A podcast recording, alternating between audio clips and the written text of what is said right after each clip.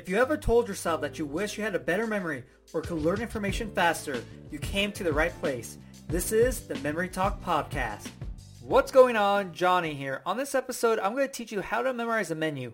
Hey, I memorized the menu one time and I got free pizza, so you never know when you need to do this. So the first thing is you want to have a number system because you have prices to the menu, right?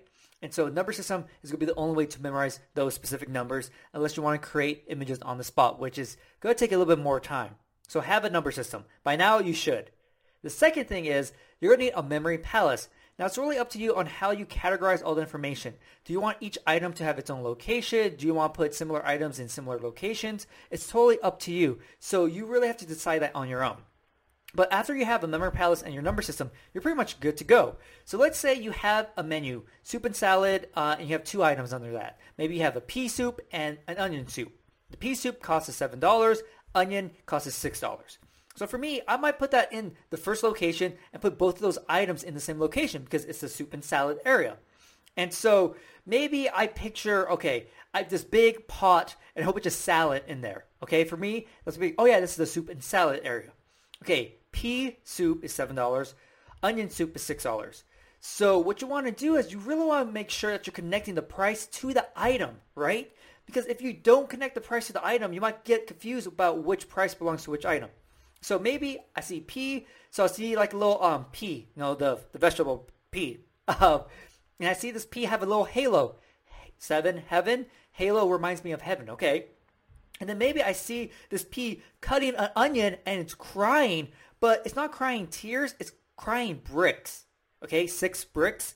And so if I needed to recall the menu, I'm like, okay, the soup and salads, that was in the first location. That was at the kitchen table. Oh yeah, I saw this pea with this halo. Oh yeah, so the first soup is a pea soup and it's $7. And then I saw it cutting an onion and it was crying bricks. Oh yeah, the other soup is an onion soup and it costs us $6. Boom. There you go. It's that simple. Now, most menus are kind of straightforward like that. Other ones might have a lot of ingredients, a lot of parts to it. And so you might want to categorize it different in your memory palace, but the same principle still applies. All you're doing is changing all the information to an image of some sort, right?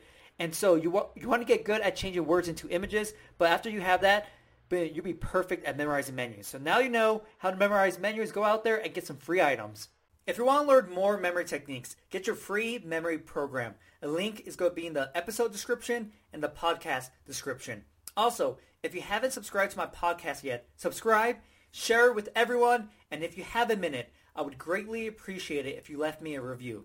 Hopefully, you enjoyed this episode, and I'll see you next time.